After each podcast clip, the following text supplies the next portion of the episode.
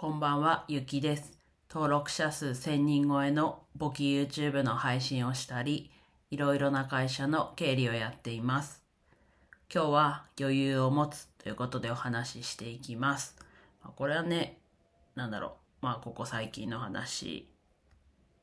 と、まあ同じような話だし、まあちょっと前にもね、何度か話したことがある内容なんですが、まあ余裕。皆さん余裕って聞くとどんな印象ですかね？なんかこう、いろんな捉え方があるかなと。まあ余裕をまあ暇と思うこともあるかもしれないし、余裕って言っても何の余裕っていうと、例えば時間の余裕もあれば、心の余裕もあれば、まあそういういろんな余裕っていうのがあると思うんですが、まあ自分が今日話したいなって思ったところが、まあ心の余裕っていうところかなと、かなというか、心の余裕っていうことでのこう余裕を持つっていうことだと思うんですね。で、あとはまあ、金銭的な余裕も一つかなと。ってなった時に、まあ、金銭的な余裕はもしかしたらすぐできないかもしれない。で、時間的な余裕ももしかしたらすぐできないかもしれない。で、心の余裕。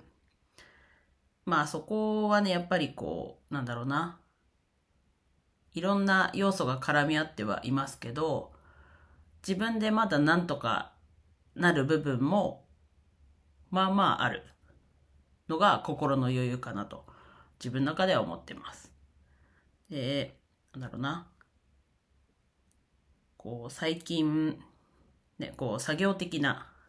その、効率的にやったりとか、システムが新しくなるからっていうところで、一時的な作業がすごい立て続いていて、で、なんだろうな。余裕がない。まあそれは正直時間的な余裕っていうところもそうだと思うんですけど、まあそれにしても心の余裕っていうのは、まあ意識してるというか、慌ててやったりっていうのはしない、しないようにというかこう、なんだろうな、急いでやらなきゃいけないことも、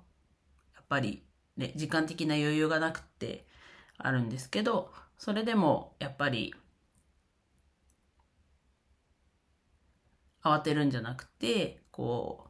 う、急ぎたい時こそ落ち着いてやるっていう風に自分の中は自分ではやってるんですけど、まあ、やっぱりこう時間がないっていう状況になると心の余裕もちょっとこうなくなってきちゃうかなと自分の中では思ってます。なので、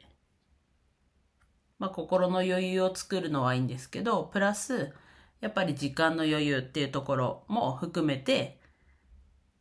考えていかなきゃいけないなと思います。で、ちょっとね、まだこう落ち着かない、個人的にはね、落ち着かない状況ではあるんですけど、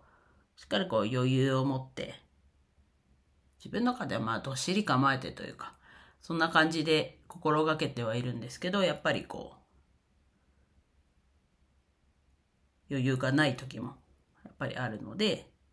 まあもう余裕が、を持つことが目的ではないんですけど、その、いろいろやる、いろいろって言うとあれなんですけど、いろいろやるってなった時にやっぱり余裕を持ってるのは大事だなと思います。まあちょっと自分にね、いつもここ最近の配信と一緒ですけど、自分にちょっと言い聞かせてたり、記録として残してるっていう側面のね、強いちょっと配信になったんですが、